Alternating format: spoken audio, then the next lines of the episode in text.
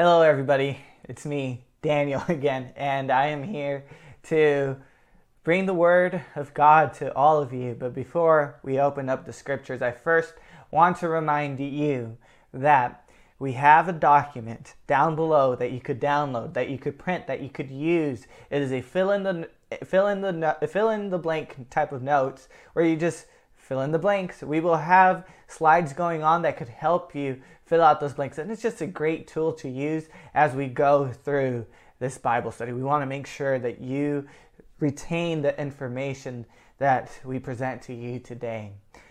Today we will be going through the resurrection of Jesus Christ. As I mentioned in the beginning of this live stream, we are going through certain passages that Luke has written. We're starting today at the end of the Gospel of Luke, and next time we meet we will start at the beginning of Acts and a little bit more at the end with the Ascension. But it's going to be a good time. And I know that I could have preached another message, especially since today is Easter Sunday and we find ourselves in a weird situa- situation.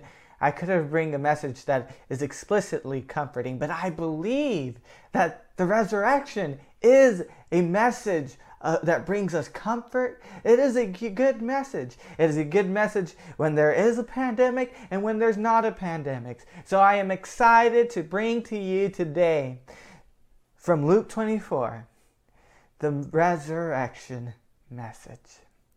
I hope that today we will become confident of the resurrection, that Jesus Christ did rise from the dead, that we will become confident, or at least know how two disciples became confident of the resurrection. I pray that we will learn the significance of the resurrection. If Jesus Christ did rise from the dead, what does that mean to me? What is the significance of that? And third, I pray that we, we, we will respond to the resurrection. Those are my goals for today. And as I mentioned before, we will be reading from Luke twenty-four at the end of the Gospel of Luke. I will, I will be reading from the N I V. So if you have your Bibles, open it up. If you just want to look at the screen, you can do that. It will be available at the screen. So again, from Luke twenty-four, verses one through thirty-one. It is a lengthy passage, but it is such a good story. So please read along with me. Verse one of Luke twenty-four. On the first day of the week, very early in the morning, the woman took the spices they had prepared and went to the tomb. They found the stone rolled away from the tomb, but when they entered, they did not find the body of the Lord Jesus. While they were wondering about this, suddenly two men in clothes that gleamed like lightning stood beside them. In their fright, the woman bowed down with their faces to the ground, but the men said to them, "Why do you look for the living among the dead? He is not here. He has risen. Remember how he told you while he was still with you in Galilee, the Son of Man must be delivered over to the hands of sinners, be crucified, and on the third day be raised again." Then they remembered his words. When they came back to the tomb, From the tomb, they told all these things to the eleven and to all the others. It was Mary Magdalene, Joanna, Mary the mother of James, and the others with them who told this to the apostles. But they did not believe the women because their words seemed to them like nonsense. Peter, however, got up and ran to the tomb. Bending over, he saw the strips of linen lying by themselves, and he went away wondering to himself what had happened. Now that same day, two of them were going to a village called Emmaus, about seven miles from Jerusalem. They were talking with each other about everything that had happened. As they talked and discussed these things with each other, Jesus himself came up and walked along with them, but they were kept from recognizing him. He asked them, "What are you discussing together as you walk along?" They stood still, their faces downcast. One of them, named Cleopas, asked him, asked him, "Are you the only one visiting Jerusalem who does not know the things that have happened there in these days? Verse nineteen, what things, he asked. About Jesus of Nazareth, they replied. He was a prophet, powerful in word and deed before God and all the people. The chief priests and our rulers handed him over to be sentenced to death, and they crucified him. But we had hoped that he was the one who was going to redeem Israel. And what is more, it is the third day since all this took place. In addition, some of our women amazed us. They went to the tomb early this morning, but didn't find his body. They came and told us that they had seen a vision of angels who said he was alive. Then some of our companions went to the tomb and found it just as the women had said, but they did not see Jesus. He said to them, how foolish you are, and how slow to believe all the prophets, all that the prophets had spoken. Did not the Messiah have to suffer these things and then enter his glory? And beginning with Moses and all the prophets, he explained to them what was said in all the scriptures concerning himself. As they approached, to, approached the village to which they were going, Jesus continued on as if he were going farther. But they urged him strongly, stay with us, for it is nearly evening, the day is almost over. So he went to, in to stay with them. When he was at the table with them, he took bread, gave thanks, broke it, and began to give it to them. Then their eyes were opened, and they recognized him, and he disappeared from their sight. Let us pray. Heavenly Father, we have read your word today. We have read concerning the resurrection of our Lord and Savior, Jesus Christ. We discover today that Jesus is not among the dead, but he is among the living. And I pray that today we may gain confidence that this is true, that you, Jesus, have risen. And I pray that we may understand the significance of that. What does that mean? And I pray that we may respond to that, Lord. Help us today. In Jesus' name, amen. Today we read Luke twenty-four. In Luke twenty-four, we find an amazing story that begins with these disciples who were women, and they went to the empty tomb. They went to honor, give respect. It's something similar to what we do. We may go to a grave site of the loved one and put flowers. These disciples went with spices, with oil, to honor Jesus. But when they arrived, they noticed something different. They noticed that the tomb was empty. And suddenly, two angels appear who tell them, why are you looking for the living among the dead? Jesus has risen. The women remember the words of Jesus that this was supposed to happen. They go back to the disciples. They share what had happened. The disciples were in disbelief. Peter, however, went to check it out, and he also found the tomb empty. Nevertheless, we see that the disciples remain sad. They remain in mourning. We see this with the two disciples that were on the road to Emmaus. And this entire scene is somewhat humorous, comical, ironic, because they're mourning over Jesus, and then this figure appears. They, they see this figure, and he is a stranger. But it is no one else except for Jesus Christ. They see Jesus, but yet they don't really see him. They don't recognize him. Jesus asks the disciples what's going on, what happened, and the disciples begin to share that there was this prophet from Nazareth, his name was Jesus, and he did great things and he said great things, but, but our religious leaders killed him. We hoped, that means that, that is in the past tense, that he was the Messiah, that he would restore the nation of Israel. But he died. And Jesus looks at them and calls them foolish for having this belief system, for seeing things in this way.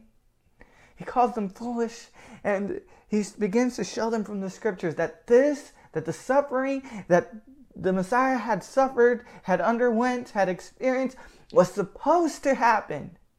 He opens, he begins with Moses, he goes to the prophets, and he shows us. And still, in this, on this journey, the disciples don't believe. They don't recognize Jesus. Maybe they think it's a good story, but they still don't see the risen Christ. But when they ate with Jesus, they recognized that the one who was with them was no other than, no person except for the risen Christ. Let us unpack this text a little bit more. In the beginning, we remember that this occurred on the first day of a new week. This occurred on a Sunday. And I believe that this is significant because by resurrecting on a new week, God was saying that he was starting a new creation. You may think that it's far-fetched, but when you begin to think about weeks within the scripture, when you open up the Bible and you go to the first page, you will find the first week. And within that first week, we know the story, most of us. In the beginning, God created the heaven and the earth, and then it goes day by day. And the first day, God said, let there be light, and there was light. And this happened in the first day. In six days, God created the heavens and the earth, ordered everything. And on the seventh, he rested. This first week is known as the first account of the first creation. But Jesus Christ resurrected on a new week. That means that the first creation, that occurred in Genesis one. But what we're seeing in Luke twenty-four is a new creation that takes place in a new week. There's the old week, and it ended, but now there's a new week with the resurrection of Jesus. Look at what Saint Augustine says about this. Saint Augustine wrote this. He was a theologian early on with the church, uh, about the fifth century, fourth century, and he wrote this.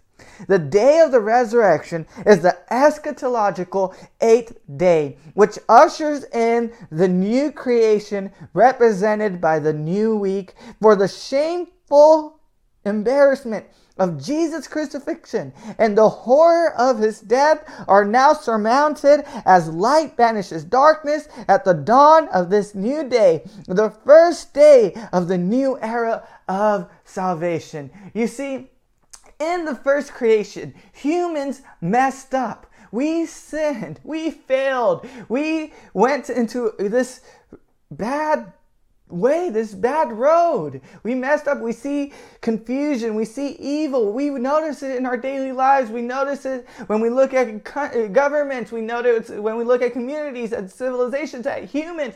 We know that there is something wrong, and that has occurred under the first creation, starting with Adam and Eve. And ever since then, because of sin, people have died.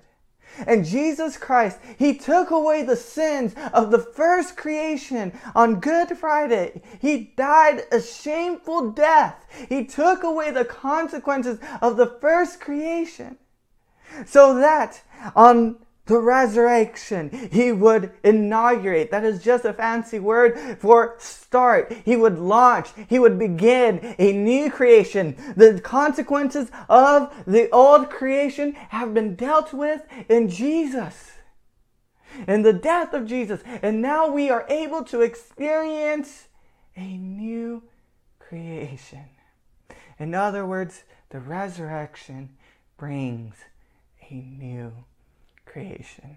Augustine also said, just to put it in a different perspective, that day which both the, which is both the eighth and the first represents eternity. It is that day which we abandoned at the beginning by sinning in our first parents, and so came down into this mortal state, and also the last, and as it were the eighth day, to which we again look ahead after the resurrection. Once our last enemy, death, has been destroyed, only then will the perishable thing put on the imperishability, and this mortal thing put on immortality. There is good news with this new creation.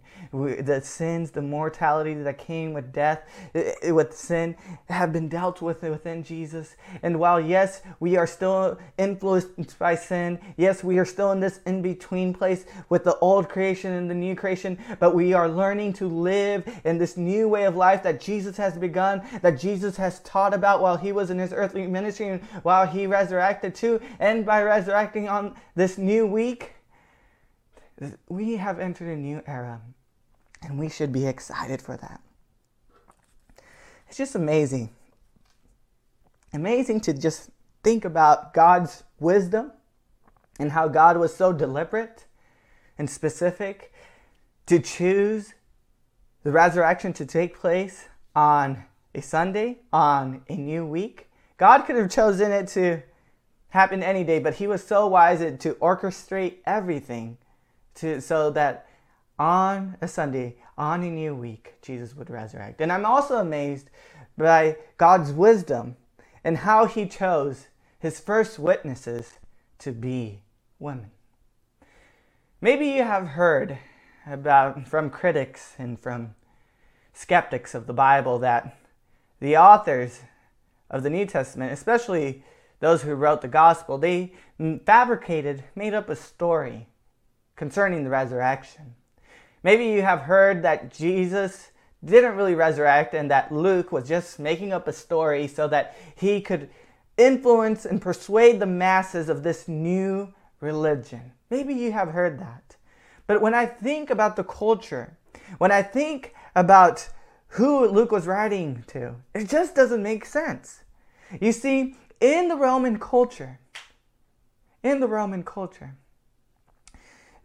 women were viewed as secondary citizens, second-class citizens at best.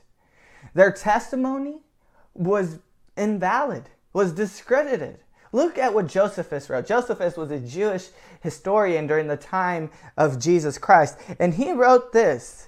I'm not saying I don't condone this. I totally condemn this sexist rhetoric, rhetoric, rhetoric, but it is a great depiction. It is a great reflection of what that culture viewed regarding women. He wrote this, "But let not the testimony of women be admitted on account of the levity and boldness of their sex." So Josephus here is saying, look, because of the sex of women, because of just because women are female, don't believe them.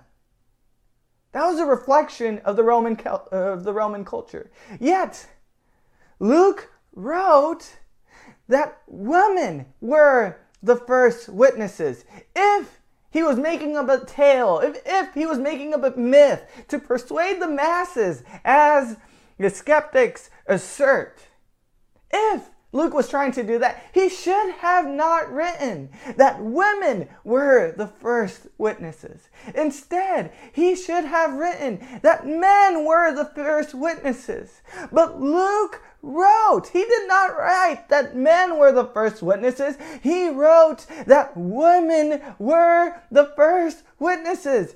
Luke wrote that women were the first witnesses, not because he was making up a story, but because he was writing what actually took place. Luke chose to write that women witnessed the empty tomb because that is how it happened.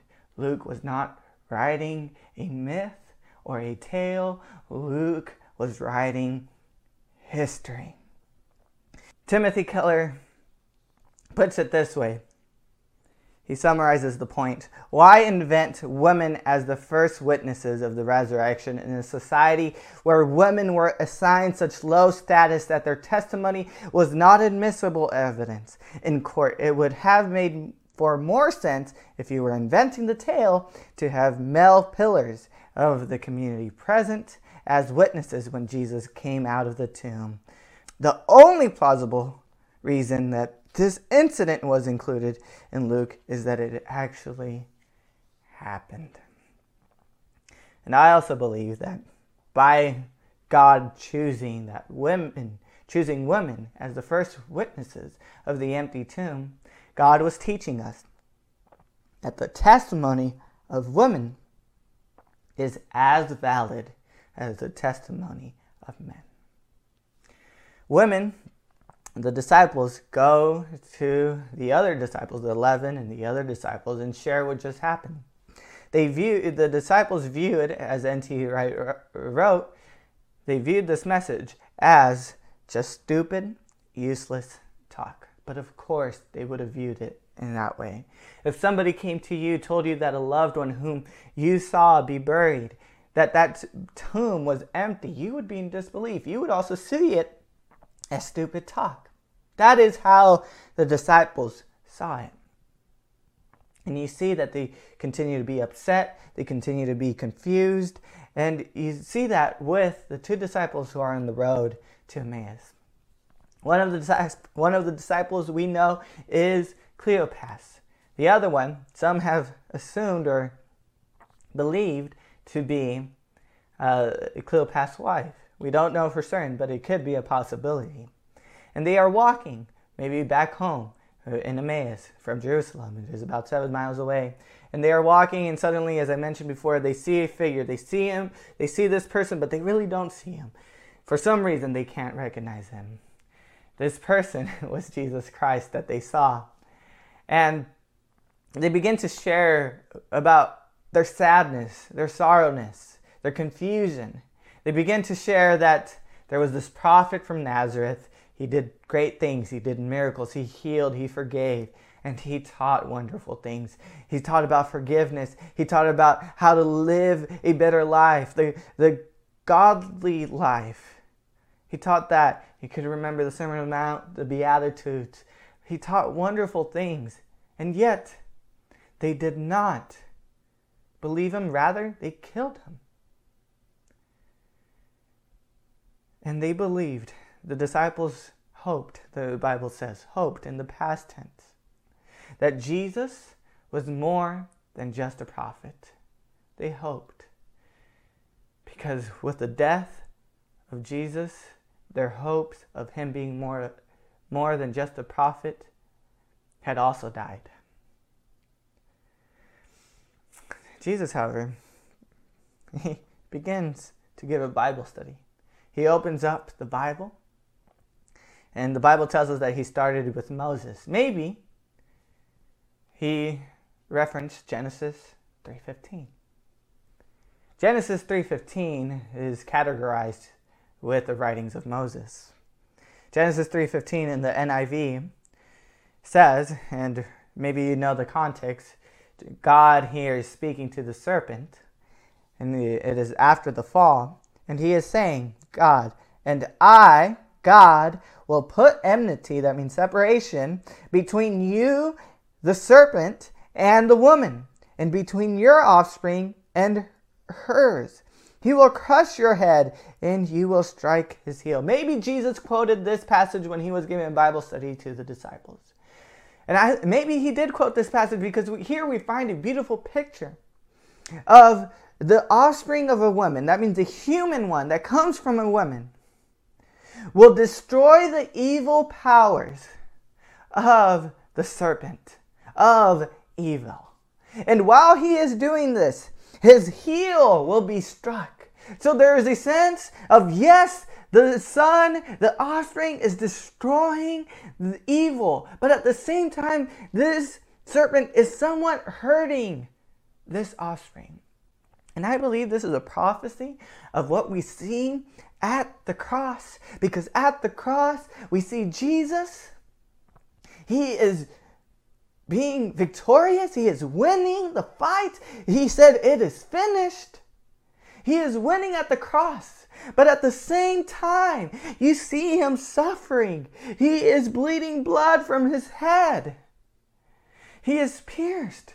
He is crushed. He is suffering, but at the same time, he is victorious.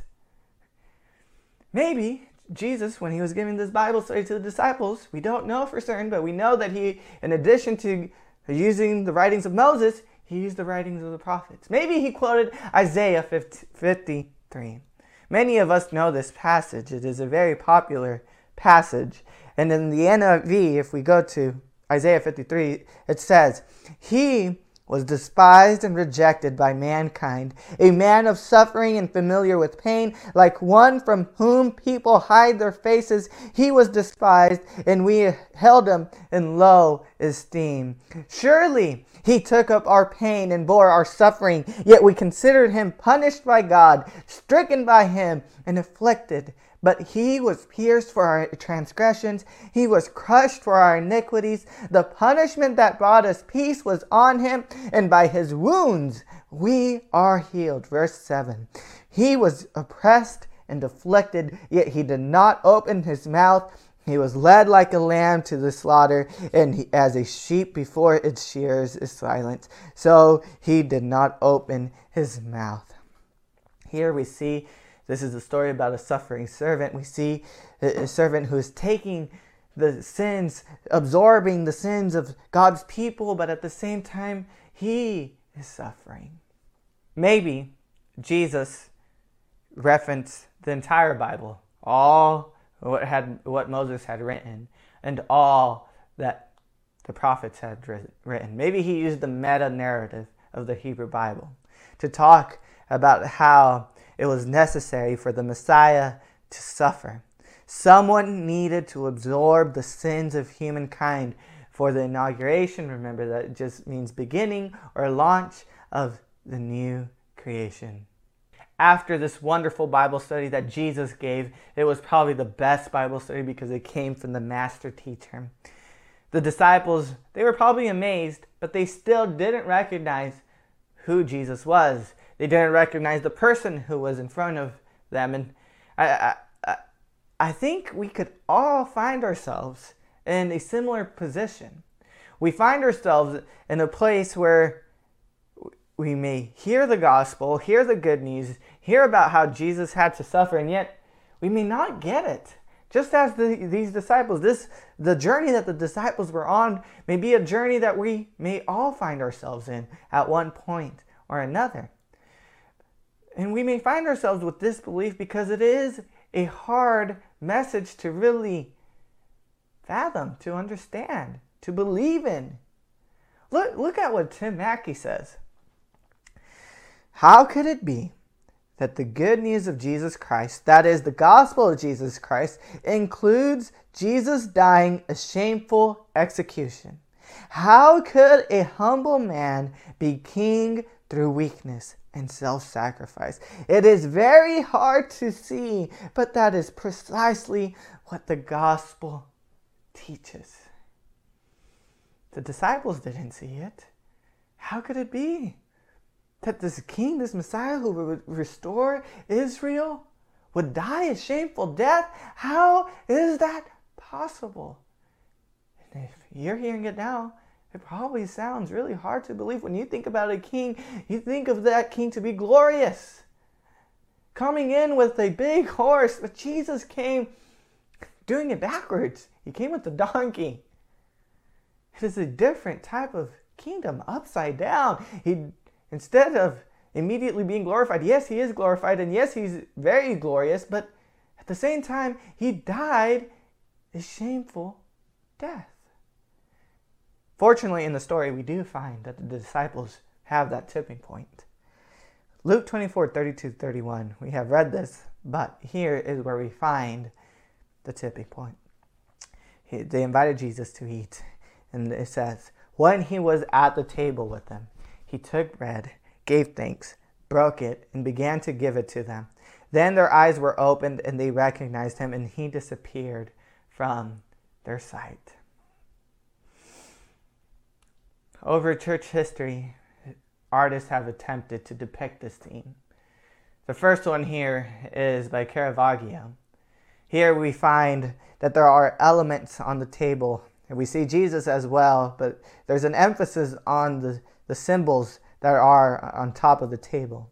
Here we see fruit, which is supposed to remind us of the Garden of Eden, and how the how our first parents sinned.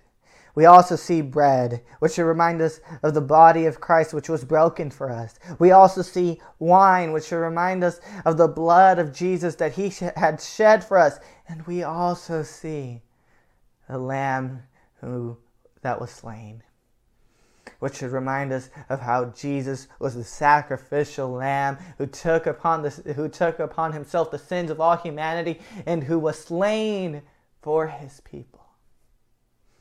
And Jesus, he connects all of this. He is the center. He connects all of these images together. This next image is simpler, but it's still powerful. Here we see Jesus. There's not, there's no food on the table, but there's an emphasis on him. And that there, and you can note that there, there is light emanating from him, coming from him. And this, uh, this artist, his name is Rembrandt. For Rembrandt, Jesus is the light, and he shines in the darkness. Let us reflect on what just what we just have, what we've experienced. Focus on the disciples for a little bit. The disciples, they, the two disciples, they heard the testimony of the woman. They're on this journey, the spiritual journey. I, I, I think we could find ourselves in that spiritual journey as well. Maybe you hear the testimony just as the disciples heard. And just like the disciples, you don't believe. The disciples, they, they, they heard the testimony of the woman. They didn't believe. They heard the testimony of Peter. They didn't believe. And then they got the best Bible study they, they could have ever received. And they still didn't believe. I find ourselves, every disciple of Jesus, every student of Jesus finds him or herself on this journey. You find yourself on this journey, and maybe you hear testimonies of how people have encountered the empty tomb. Not literally, but they have encountered the risen Christ. And they know that Jesus is real. And maybe you hear it and you just get confused. You're like, that sounds good, but I don't know. Maybe you hear a wonderful Bible study. Somebody came to you, opened up the scriptures, and explained to you. And yet you find yourself like the disciples. You hear their testimony. Don't believe. You don't believe. You hear the Bible study, and you don't believe. You find yourself as just like the disciples. The disciples, fortunately, had a tipping point. They had this tipping point in an ordinary setting. Yes, it could have happened in an extraordinary setting, but this happened in an ordinary setting. And it happened while they were eating with Jesus Christ. We need to get to a point, every disciple of Jesus. We find ourselves in different walks, but we need to get to a point where we know, not just intellectually, not just the stories of what other people have shared, not just the testimonies, not even just the Bible knowledge. The disciples heard the testimonies, had the Bible knowledge from the best teacher, and yet there was still, they were still in need of that tipping point where they would know, not just intellectually, but personally, that Jesus Christ has risen. And just as the disciples encountered that in the ordinary, you can encounter that in the ordinary. Yes, it could happen at a church service. It could happen in the extraordinary. It could happen through a testimony. It could happen through a Bible study. But do not despise the power of the ordinary, because through the ordinary, Jesus revealed himself through to his disciples. This could happen. The ordinary could be maybe right now you just pray. Maybe before you go to sleep, you pray. Maybe you before you eat, you pray. Maybe you open your Bible and you just read and you recognize that Jesus has risen, and it's not just head knowledge, but it's something that your heart knows. It could happen through the ordinary. It could happen maybe when you have fellowship with the body of Christ. Maybe you're just out eating and you're socializing and you just see Jesus within his body, who are God's people, the church. You recognize Jesus has risen. Maybe it does happen at a church service or a conference, but just get to the point where the tipping point has occurred, where you know for yourself that Jesus has risen. When you know that Jesus has risen, you begin to see the significance. You begin to recognize that our Savior, our King, is alive. And because he is alive, we could connect with him today. It's not just something that he did long time ago. Because he has resurrected, we could grow in our relationship with him. We could talk with him today. We also know that he is true to his word. He said that he would resurrect on the third day after he would after he died. And guess what? He did. If somebody were to tell me that they would do that, I would be in disbelief. And if they didn't, whoa, that person is true to his or her word. And Jesus was true to his word. If he has told you something, trust that just as he was true to fulfill that he would resurrect, he will be faithful to fulfill what he has told you. And I know that from the scriptures, he has said that if you are in him, if you are in him, you have eternal life. Thus, if you are in him, trust that you have eternal life. The resurrection also teaches us that He is, Jesus is victoriously King. He is supreme over death. He has dealt with death. Look, death has a rule over all of us. Sin has a rule over all of us. And Jesus, He showed us that the ruler of all of us, death, that He is superior to death. He is higher. He is greater than death. His rule is not bound by death. He is victoriously King. And because we are in Him, as we believe, as we grow in Him, we are also learning to be kings or be, be victorious over sin and over death. And because He is victoriously King, He is worthy of worship. If there is anything that is worthy of worship, it is God. And let me tell you, Jesus is worthy of worship because He has defeated sin. He is worthy of worship. He has, His rule is greater than the rule of any king, and it is greater than the rule of death. Jesus is also, through the resurrection, and I mentioned this in the beginning, Jesus is continuing the ministry that He began in His earthly ministry. He said, "Repent, for the kingdom of heaven is at hand."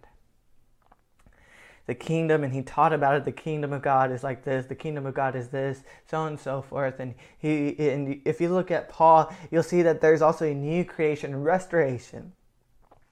And through the resurrection, as it is, because as we learn through it happening on a new week, we understand that there is a new creation coming and that He has begun it. It's not fully here. We still see the effects of the old creation, of the first creation, but it has begun. And we, we, the church and the people of God, we recognize that we are not bound to that old way, that we are learning to live as Jesus taught us. And that is part of the new creation. That we learn to love our enemies, to be kind to those who hurt us, that we show love to the least of these. That is part of this new creation. That we live the ethic, the teachings of Jesus Christ. That instead of being guided by sin, by hate, we are guided by Jesus, by the Holy Spirit, by love. So how do we respond? We connect to Jesus today. We become confident. We're all on this journey, but we need to reach a tipping point where we know that Jesus has risen, and that could happen through the ordinary and the extraordinary. Make sure that you pray. Make sure that you connect with them and know, not just intellectually, but personally, that God has risen, has risen Jesus Christ. Know that Jesus Christ is King, that He is worthy of worship. So one of the things you could do at, right after this is just say, thank you, Jesus, for what you have done. Just praise Him. And lastly, we are called to continue the work that Jesus has begun. He's restoring this earth. And He has called us to do that, to show what king, the kingdom of heaven looks here, what this new creation looks like. And next time we meet, hopefully it's in person. If not, I'll meet you online again. But next time we meet, we will talk about the Ascension and talk more about the last words of Jesus that teaches us about the kingdom and more in depth of what the new creation looks like and how we can contribute. But for now, let us pray as we are dismissed. Heavenly Father, thank you for your word. We have learned about your goodness, about the resurrection, and I pray that we have at least learned that, yes, we find ourselves on this journey, and yes, maybe we've heard testimonies before or Bible studies before, or maybe we haven't heard anything and we've just begun this journey. And I'm so thankful for everyone and wherever you they, they find themselves. I'm glad, God, that you have brought them thus far. But I pray, Lord, that they may recognize that there needs to be a tipping point. There needs to be a point where they recognize that Jesus has risen. That this isn't a tale, but this is a reality. And it's not just a reality that should be confined to our heads, but a reality that should also exist within our hearts. And this could happen through the ordinary and the extraordinary, Lord. Let us just be open to that. Let us recognize that we could talk to you today. Let us recognize that we could grow with Jesus today. Let us recognize, Lord, that you are King, that you are our Savior. Lord, let us worship you. And finally, God, let us continue the work that you have begun. Let us bring heaven here. Let us live in this new era of salvation, in this new creation that has been inaugurated because of the resurrection of Jesus. I love you, God. And I pray that these people may know more about Encounter Church as you want them to know. Jesus, we love you, God. In Jesus' name, amen. Thank you for tagging on along. Um, if you have any questions, feel free to contact us. I'm sure you've noticed that we've been on the chat box talking to you guys um, if you had any questions. But thank you so much for joining us, and I I pray if, if you have any praise reports or anything that you want to share, email it to us. It'll just, we'll rejoice with you guys. But for now, I pray that you guys may be blessed and be blessed and just have a wonderful Sunday. It's the Sunday of Resurrection. God bless you.